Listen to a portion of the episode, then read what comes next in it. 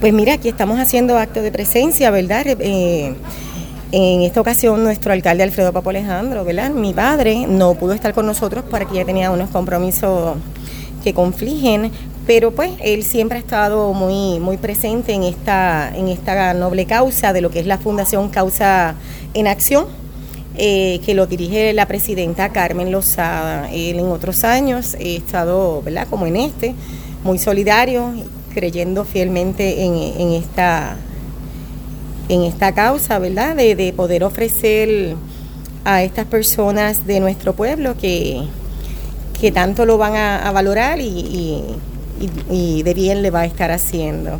Así que como doña Carmen en la fundación debemos de seguir, ¿verdad? Eh, mulando, ya que esto es una oportunidad de continuar día a día haciendo justicia social. Ya la población va bajando.